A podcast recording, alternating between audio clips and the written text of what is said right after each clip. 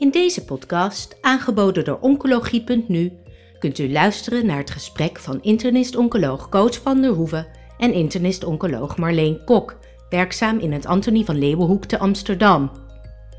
Aan bod komen de laatste ontwikkelingen met betrekking tot de behandeling van borstkanker, gepresenteerd tijdens het ESMO Congress 2023. ESMO 2023 Madrid. Uh, heel veel voordrachten en ook heel veel nieuws over borstkanker. En daarover praat ik graag met dokter Marleen Kok. Zij is internist-oncoloog in het Nederlands Kankerinstituut, het Antonie van Leeuwenhoekhuis. Zij houdt zich bezig met immuuntherapie, maar vooral ook met mammacarcinoom. Welkom Marleen. Dank je, Koos. Ik wilde beginnen over adjuvante therapie. Daar hebben we een tijd niet over gehad, maar sinds we de CDK4, CDK6-remmers hebben, is de vraag: als u dat nou toevoegt aan de adjuvante hormonale therapie, heeft dat dan nog meerwaarde? Dus kunnen we het aantal mensen bij wie de ziekte terugkeert toch nog verkleinen? En een van de studies die dat probeert te onderzoeken, dat is de Monarche-studie. En die liet uh, een update zien na vijf jaar studie. Kan je heel kort nog iets over de studie vertellen en iets over waar we nu staan? Ja, dus waar we, het gaat over CDK4-6-remmers. Er zijn er drie op de markt. En in Nederland gebruiken we die bij mensen met gemetastaseerde ziekte, dus ER-positief mammacarcinoom, vooral in de tweede lijn. Dus dat is hoe we het uit de praktijk kennen. Maar dat is natuurlijk de hamvraag, kan je ook uh, ja, mensen ermee genezen? Dus voorkomen van uitzaaiingen en het liefst dat mensen ook gewoon langer leven. Dat is een hele grote vraag. We hebben hier al drie studies van gezien. Van dus de middelen, uh, Paul Bozi-clip was de adjuvante studie was negatief. De studie met riboziclip was zeker een interessant signaal, maar heeft nog verdere follow-up nodig. En die Monarch I, wat je zei, dat gaat over abemaciclip. Ja. De studiepopulatie was echt heel hoog risico ja. mammacarcinoom. Dat, in Nederland zouden we dat, we hebben het begrip N4+, waar de eerdere studies weg, dat is deze populatie. Ja. Dus dat is echt wel een groep patiënten waar je, als, die, hè, als ik die mensen in de spreekkamer voor het eerst zie, dan ik maak me zorgen over die eh, patiënt. Je wil graag iets extra's doen. Wat in de Monarch-studie is gedaan, is dat mensen dus, hè, die hebben vaak ook al chemotherapie gehad natuurlijk, adjuvant of neo-adjuvant. En dat ze daar, uh, ja, wat doet abemaciclib als je dat gedurende twee jaar aan de hormoontherapie toevoegt. Ja. En nou is die studie, wisten we al, significant.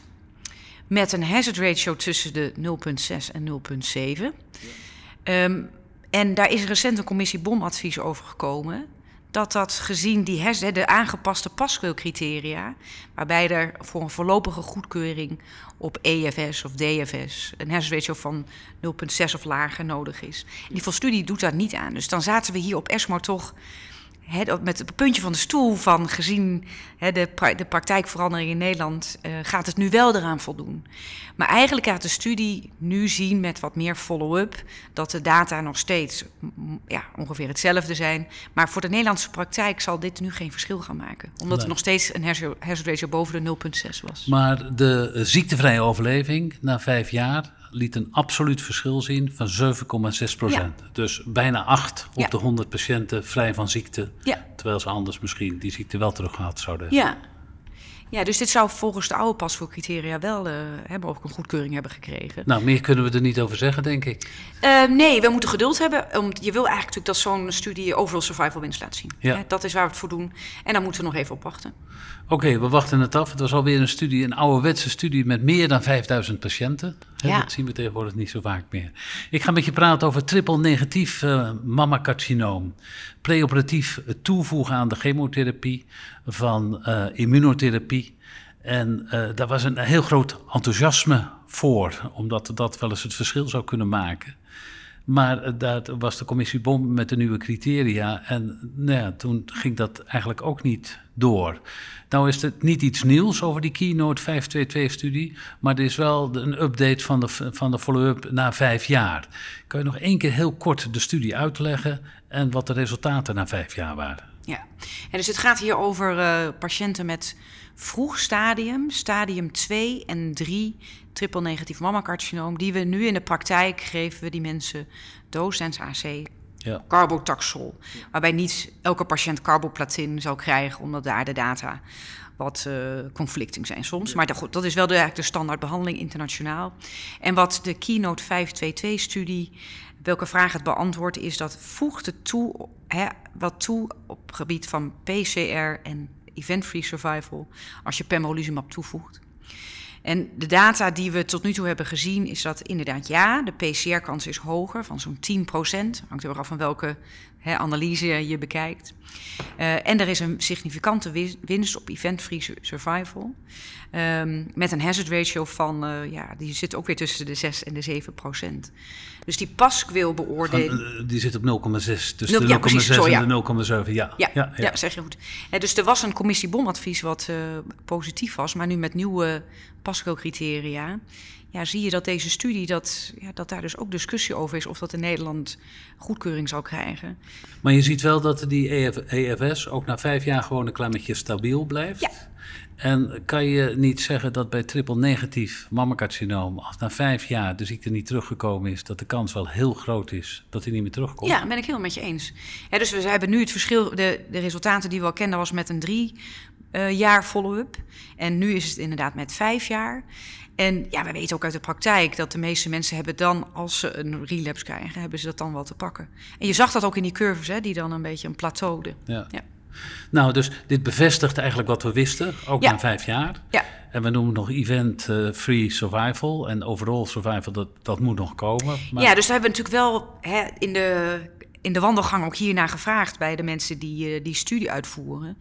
En uh, dat is een soort event-driven. Dus ze zeggen, ja, we hebben nog steeds te weinig events. Um, ja, dus we moeten ook daar geduld hebben. Hopelijk gaan we die data wel uh, ja, binnenkort zien. Nou, is dat hier in, in Madrid natuurlijk niet besproken, maar vanuit het NKI waren jullie van plan om een studie te gaan coördineren in Nederland om, om, om toch dit principe toe te passen. En dan misschien na de operatie bij de patiënten die pathologisch complete respons hadden, geen verdere immuuntherapie te geven. Staat dat nu in de koelkast? Of kan je daar hier niet iets over zeggen? Um, ik kan daar zeker wel wat over vertellen, want dat was een, een studie waar eigenlijk landelijk uh, echt wat draagvlak voor was. Dus het gaat erom dat in die keynote 522 hebben patiënten ja, een jaar pembrolizumab gehad. En dat was zowel neo-adjuvant, maar ook adjuvant. En helaas heeft die studie geen tweede randomisatie, waardoor je niet kan zeggen: hé, hey, dit voegt ja. het adjuvante deel toe. En als je het mechanisme en de data van immunotherapie uh, hè, um, bekijkt, weten we allemaal nu dat het neo-adjuvant vele malen beter werkt en belangrijker is. Ja. En we willen heel graag dus in Nederland uitzoeken wat het adjuvante deel toevoegt. Ja. Maar als je geen ja, als de zorgverzekeraars, als er geen goedkeuring is voor die pembrolizumab, dan is zo'n studie ook niet uit te voeren. Nee. En we hopen, we zijn hè, als beroepsgroep en diverse gremia in gesprek met het Zorginstituut om te kijken of er toch een uh, voorlopige goedkeuring kan komen. Oké, dus er is nog beweging. En er is nog hoop. Oké, dan wachten we dat af. Dan gaat het wel over de neoadjuvante behandeling en ook over de immuuntherapie, maar dan gaat het over de ER-positieve patiënten. En dat is de Checkmate 7L-studie die Nivo Limap heeft toegevoegd aan de neoadjuvante chemotherapie bij hoog risico oestrogeenreceptor-positieve tumoren. Um, kan je daar iets over vertellen? Ja. Ja, dus dat is een studie die waar ook Nederland aan mee heeft gedaan. Dat is altijd wel bijzonder. Hè? Dat is zo'n hele grote internationale studie. Ook uh, wat Nederlandse ziekenhuizen uh, daarbij heeft betrokken. Het gaat hier over dus air positief, wat je al zei, volgens de Amerikaanse criteria, dus vanaf 1 procent. Um, en ook heel hoog risico. Dus mensen moesten of klierpositief zijn of een tumor hebben met meer dan, van meer dan 5 centimeter. En ook graad 3. Ja. Uh, omdat daar de, ja, de, de high clinical need is. Uh, en mogelijk ook dat die groep, hè, die graad 3, daar vind je vaak wat meer immuuncellen, dat daar ook meer kans van slagen is met immuuntherapie. Um, die checkmate-studie, die is gaandeweg, heeft het een aantal uitdagingen gekend. Het was natuurlijk COVID, dat heeft uitgemaakt. Ja. Maar we hebben ook in die, tijdens dat die studie liep gezien dat als je anti-PD1 combineert met CDK4-6-remmers. Mm -hmm. Als je dat tegelijkertijd geeft, dan krijgen mensen uh, met name last van leverproefstoornissen die ernstig kunnen zijn. En toen die data bekend worden, heeft BMS, de sponsor dus van die Checkmate 7FL, heeft de studie gestopt. Ja. Heeft het primaire eindpunt veranderd. En dat is nou, eigenlijk wel een gemiste kans wat mij betreft. Maar ik snap het ook alweer hè, dat, uh, dat van de bedrijfsvoering dat zo'n beslissing wordt genomen. Maar goed, we hebben dus nu wel de data van de PCR gezien. Ja. Hè, dat was een analyse met zo'n 500 patiënten. En dan zie je dat er, uh, als je dus nivolumab toevoegt aan je AC Taxol, dat je zo'n uh, 8% meer kans hebt op een PCR. Ja. En dat kan toch wel heel erg interessant zijn. Um, we hebben nog geen data natuurlijk in deze studie van EFS. Dat gaat bij deze studie ook lastig zijn, omdat die is gestopt. Blijft natuurlijk wel echt de vraag of dat zich vertaalt in, uh, in EFS-winst. Ook interessant bij deze studie dat als je naar de PDL1 positieve groep gaat kijken. En ze waren heel streng, hè, dus voordat je daar PDL1 positief uh, werd beschouwd, moest er veel expressie zijn. En dat was zo'n een derde van de patiënten. Maar dan ging de PCR-kans naar, uh, naar 44 procent. Dat is wel heel erg hoog. Dat is heel erg hoog. En wat is ongekend hoog voor ER-positief mammacarcinoom. Ja. Um, dus nou, mooi dat we die data hebben gezien. Het zou, deze studie gaat niet een indicatie krijgen vanwege de complicaties die ik net beschreef. Nee. Iets vergelijkbaars is de keynote 756, want dat gaat eigenlijk om dezelfde patiëntenpopulatie, ja.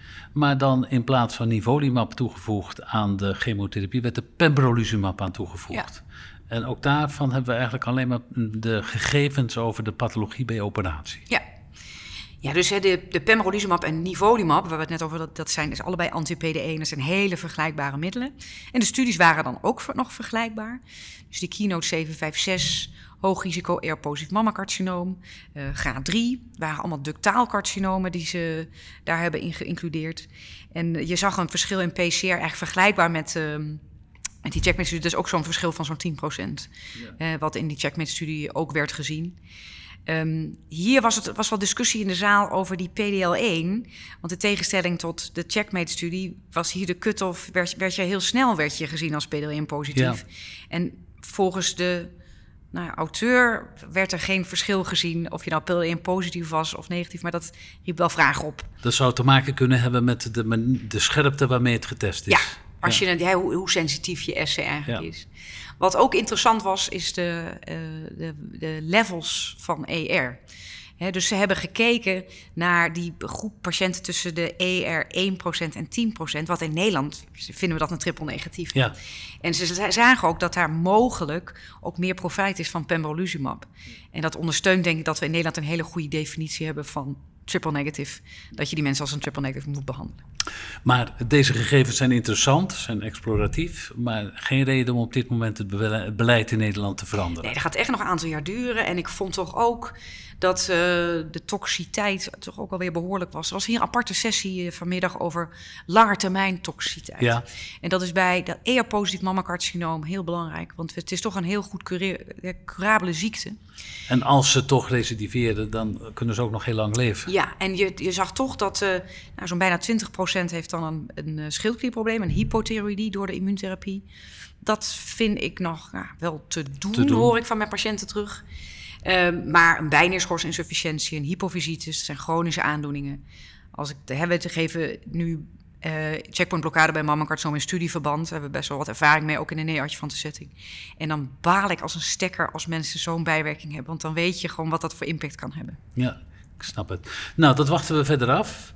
Uh, een middel waar we wel meer ervaringen mee krijgen, en ook in de kliniek, de gewone kliniek, dat er is het middel trastuzumab deruxtecan. En die, er zijn allemaal studies van gedaan, die heet allemaal Destiny. En de Destiny 004-studie, die, uh, daar was een update over, over wat de resultaten daarvan waren. Hoe zag die studie er precies uit en wat waren de resultaten? Ja, dus het gaat over trastuzumab deruxtecan, een antibody-drug conjugate Waar uh, vooral tot nu toe zijn de, heeft het vooral zich gefocust op HER2 positief. Ja. We hebben de situatie in Nederland is als volgt dat daar in de tweede lijn een, een positief commissie bomadvies over is, hè, waar we nu dus TDM1 gebruiken. Maar daar uh, is zijn onderhandelingen gaande met, uh, met de minister over de prijs. Dus dat is ook uh, nou, een spannend. maar heeft een registratie, hè? Dus heeft een registratie. Ja, ja. We hebben dat in compassion use, hebben denk ik al veel dokters in Nederland dat wel kunnen geven. De Destiny Breast 04 gaat over HER2 low. Ja. Is eigenlijk een relatief nieuwe entiteit. Dit, dit wordt niet gezien als een soort uh, target of een aparte biologische entiteit. Is echt een soort een, een subgroep die wel wat HER2-expressie heeft en daarmee mogelijk profijt van dit middel. Er zijn inmiddels ook wel studies die, als HER2 nul is, heb je ook wel responskans. Ja. Maar goed, Hè, de Destiny Breast 04, HER2 low. Um, en dat is een studie die dan in de latere lijnen is gedaan. Dus mensen hadden al één of twee lijnen chemotherapie gehad. Waren vooral eer positieve patiënten. Er zaten ook, was ook een plukje triple negative, HER2 low kon ook meedoen. En we hebben eerder gezien dat er al hele mooie PFS-data zijn. Dus een hazard ratio van 0,5. En uh, zes maanden, volgens mij, waar, was het de winst op PFS. Ja. Dus dat zou, in, als je dat doordenkt, best wel eens een positief advies in Nederland kunnen opleveren. Maar goed, nu hebben we dus OS-data gezien. En dat zag er ook prachtig uit. Zes maanden winst. Ja. Uh, met ook een hazard ratio van onder de 0,7. Um, dus die data, nou, fijn dat er ook OS-winst is. Er werd ook alweer gesproken over die ILD, interstitiële longziekte. Dat dat ook beter dan 10% van de patiënten is. Het is niet, hè, naarmate je... Dus soms ook radiologische uh, interstitiële longziekte, hè? dus Ja. dat het niet symptomatisch is. Precies, dus je moet echt, uh, dat was ook hier weer bevestigend, je moet regelmatig toch CT-scans maken. Want als je een graad 1 hebt, dat is dus asymptomatisch, ja, daar moet je iets mee. Dan kan je dat middel niet doorgeven. En dus dat werd hier ook wel weer uh, benadrukt. Oké, okay, maar uh, mooie data. Winst in overall survival van een half jaar, dat is toch substantieel. Dus ik denk dat we daar wel iets van mogen verwachten. Ja. Nou, die trastuzumab deruxtecan, dat lijkt ook te werken als mensen hersenmetastase ja. hebben. Dat gaat dan om die patiënten die een HER2 positieve tumor hebben. Er zijn een aantal studies gedaan, de Destiny 1, 2 en 3. En die hebben ze bij elkaar opgeteld om te kijken wat nou het effect is op uh, hersenmetastase als patiënten trastuzumab deruxtecan krijgen. Wat kan je daarvan zeggen? Ja, dat is een heel belangrijke gepoelde analyse van die, van die drie studies. En waarom is het belangrijk? Als je in de praktijk kom, komen hersenuitzaaiingen bij HER2-positief mammakartsen komen gewoon veel voor. Levert heel veel morbiditeit op. Er zijn gewoon indrukwekkende klinische beelden. In de praktijk hebben we uh, dat middel natuurlijk ook al wel mensen gegeven met hersenuitzaaiingen. En hebben we indrukwekkende responsen al gezien. Ja. En dat mensen, niet alleen dat je MRI-beelden verbindt, maar dat mensen ook helemaal opknappen van, uh, van de neuro neurologische uitval. Dus wat ze hebben gedaan van die drie studies, ze hebben daaruit de mensen genomen die hersenmetastase hadden. Een deel van die mensen had ook al bestraling gehad op die hersenmetastase al. Een deel had ook echt nog helemaal geen behandeling daarvoor gehad. Dat waren volgens mij waren dat 148 patiënten. En ze hebben laten zien dat je dan met TDXD kans van 16% hebt dat je echt een complete respons ja. van je hersenuitzaaiing hebt. Nou, dat is indrukwekkend. Dat, is, dat hebben we denk ik nog niet eerder uh, zo gezien. En dan is er ook nog een hele grote groep van, uh, volgens mij was dat zo'n 30% bijna. 45% had een overall respons. Ja, precies. Hè? Dus er is ook nog een groep waar je echt, uh, ja, ruidelijk, echt een hele mooie respons, een partiële respons. Um, ja, dus dat bevestigt eigenlijk wat we in de praktijk ook wel doen. Dat, we, he, dat je echt bedenkt, oké, okay, heb ik nu mijn bestraling nodig? Ja. Of kan ik dit met systeemtherapie? Um... Dus de betekenis daarvan is dat je misschien wel eerst dit middel wil geven voordat je mensen gaat bestralen. Zeker als het mensen zijn waarvan je verwacht dat ze nog een relatief lange overleving zouden kunnen hebben. Ja, ik denk dat het wel case by case, want sommige mensen hebben denk ik wel echt die bestraling eerst nodig. Uh, maar als iemand bijvoorbeeld niet heftig symptomatisch is, zou, zou, kan dat een overweging zijn. He, dus dat je eerst begint met je trastuzumab deruxtecan. Ja. Ik ga verder met een ander antibody-drug conjugaat, want het, het, was een klein beetje oh, de ik, ESMO. Mag ik nog uh, ja, iets tuurlijk. noemen over de deruxtecan? Wat wel aardig is om te noemen. We gaan in Nederland een studie doen met deruxtecan in de eerste lijn... Ja. bij mensen met oligometastase van Ja. HER2-positief. He, dus dat, hopelijk kunnen we daarmee in Nederland dit middel al vaker aan patiënten gaan geven. In de eerste lijn. In de eerste lijn, ja. En wanneer gaat dat starten? We hopen, de, de METC is bijna zover, dus dit jaar hopelijk dat we nog open kunnen. En wordt het een studie die alleen in het NKI gaat Ja, dus plaatsen? we beginnen alleen in het NKI. Omdat we gaan, bij die oligometastase ga je natuurlijk... Je geeft een systemische behandeling, daar ga je opereren en bestralen. Ja. En er is nog relatief weinig ervaring met bestraling rondom die TDXD. Want aan die oligometastatische behandeling wordt een lokale behandeling toegevoegd. Klopt, klopt. Ja. En dan we willen eerst wat ervaring krijgen van uh, hoe gaat dat nou als mensen dus al acht keer TDXD hebben gehad en dan bestraling. Dat willen we eerst zien dat dat veilig is. En als dat zo is, dan kan dat denk ik ook in ziekenhuizen worden uitgerold met wat, met wat nog wat minder ervaring met uh, nou, deruxtecan. belangrijk dat je de mensen daarvan op de hoogte ja. stelt. Dan ga ik toch over op die andere antibody-drug conjugaat. Dat heet datopotamab, deruxtecan. Dus deruxtecan is weer de chemotherapie en dus een ander antilichaam zit daarbij. Wat, wat, wat, is dat voor een stof? Wat is dat voor een antilichaam? Ja, dus um, dato, hè, om het ja. even makkelijk te houden, of zoals de discussies net zijn, dato tomato. Dat vind ik dan ook, elk land heeft weer zijn eigen bijnaam. Het is uh, een antilichaam gericht tegen TROP2. Ja. Nou, dat kennen we al van de, van de sacituzumab. En uh, het is wel een ander molecuul. Er hangt een andere chemomoleculen hangen eraan. Ja. Dat zijn topoisomerase 1-remmers. En het is ook zo dat aan die data kan ook meer chemo worden gehangen dan aan de, aan de sacituzumab. We kennen dat middel al bij, um, vanuit fase 1 bij Ja. de ER-positieve. Uh, en daar werd in een heftig voorbehandelde groep van ER-positief werd een responskans van zo'n 23% gezien. Dus dat je denkt, nou interessant. En dat zie je dus ook dat dat middel uh, wordt uh, doorontwikkeld. Ja, Um, en als je dan, wat we ook al eerder hebben gezien, was bij de triple negatieve. Ja. Daar hadden we de Begonia-studie al eerder gezien. En er werd hier ook een update van gepresenteerd. Nog even die Begonia-studie, want dat is een cohort waar, Ja. waar een heleboel behandelingen. Kun je er heel kort iets over zeggen? Ja, dus de Begonia is inderdaad een cohortstudie. Um, van waar AstraZeneca eigenlijk allerlei combinaties wil testen. Van met name immunotherapie met ADC's. Ja, En dit ging over het cohort 7. ja. Waarbij dus de dato samen met de durvalumab, dus met hun anti-PDL1 werd gegeven. Was een update hier op ESMO van eh, 62 patiënten. En er was een responskans van 79% Nou, dat is wel heel erg hoog. Um, en er loopt dus al een fase 3-studie. Die is in Nederland niet open, wel in België. Um, maar dat is denk ik voor de toekomst van triple negatief uh, heel interessant. Dus we zaten net in de presidential uh, puntje van onze stoel om te kijken wat dat nou in een gerandomiseerde setting bij de ER-positieve zouden doen. Dus nog even uh, terug, want het, uh, dat antilichaam dat bindt aan TROP2, Ja. dat komt voor in mammacarcinoom. Ja. Maar komt dat verhoudingsgewijs niet, niet, heeft dat niet een hogere expressie in de triple negatieve dan in de ER-positieve? Ja, dat he- komt wel iets vaker voor bij triple negatief. Maar er is niet een hele sterke correlatie tussen levels van TROP2 en responskans. Ja. Dan ronden we even af de triple negatieve. Je zei een overall responskans van 79% en een PFS, dat had je nog niet genoemd, maar dat was 15 maanden. 15 maanden, dus meer Ja. dan een jaar. Ja. En dat is als je de, de, de overall survival van gemeente triple negatief is, is een jaar, anderhalf jaar. Dus dat is ook indrukwekkend. eh. Ja. Nou, en vers van de pers dus de resultaten van dit uh, antibody-drug conjugaat bij uh, ER-positieve patiënten. Die progressief waren op uh, hormoontherapie en tweelijnig chemotherapie. Maar een grote fase 3-studie. Een hele grote fase 3-studie. Ja. En die kan je... We hebben het net over de Destiny 04 gehad. Ja. Dus ook één of twee lijnen chemo. Dus een beetje dezelfde setting, Ja. hè, daar waar we het over hebben. Maar dit was een grote studie. Volgens mij waren het zo'n 700 patiënten. En die hadden als... Uh, hè, wat was dan de investigators choice? Hè, welke chemo in de controlearm? Dat was vooral eribuline. Uh, en dat is een middel wat we in Nederland denk ik niet heel veel geven. Um, en daarvan, he, daarvan is de overall survival winst is ook een bescheiden drie maanden. He, dus dat is de, uh, de vergelijkende arm. En ja, met die data vanuit uh, de data over dato bij de triple negatieve hadden we eigenlijk hoge verwachtingen. Ja. Maar ik vond het eigenlijk best wel tegenvallen. Ja. Um, het was een positieve studie, significant.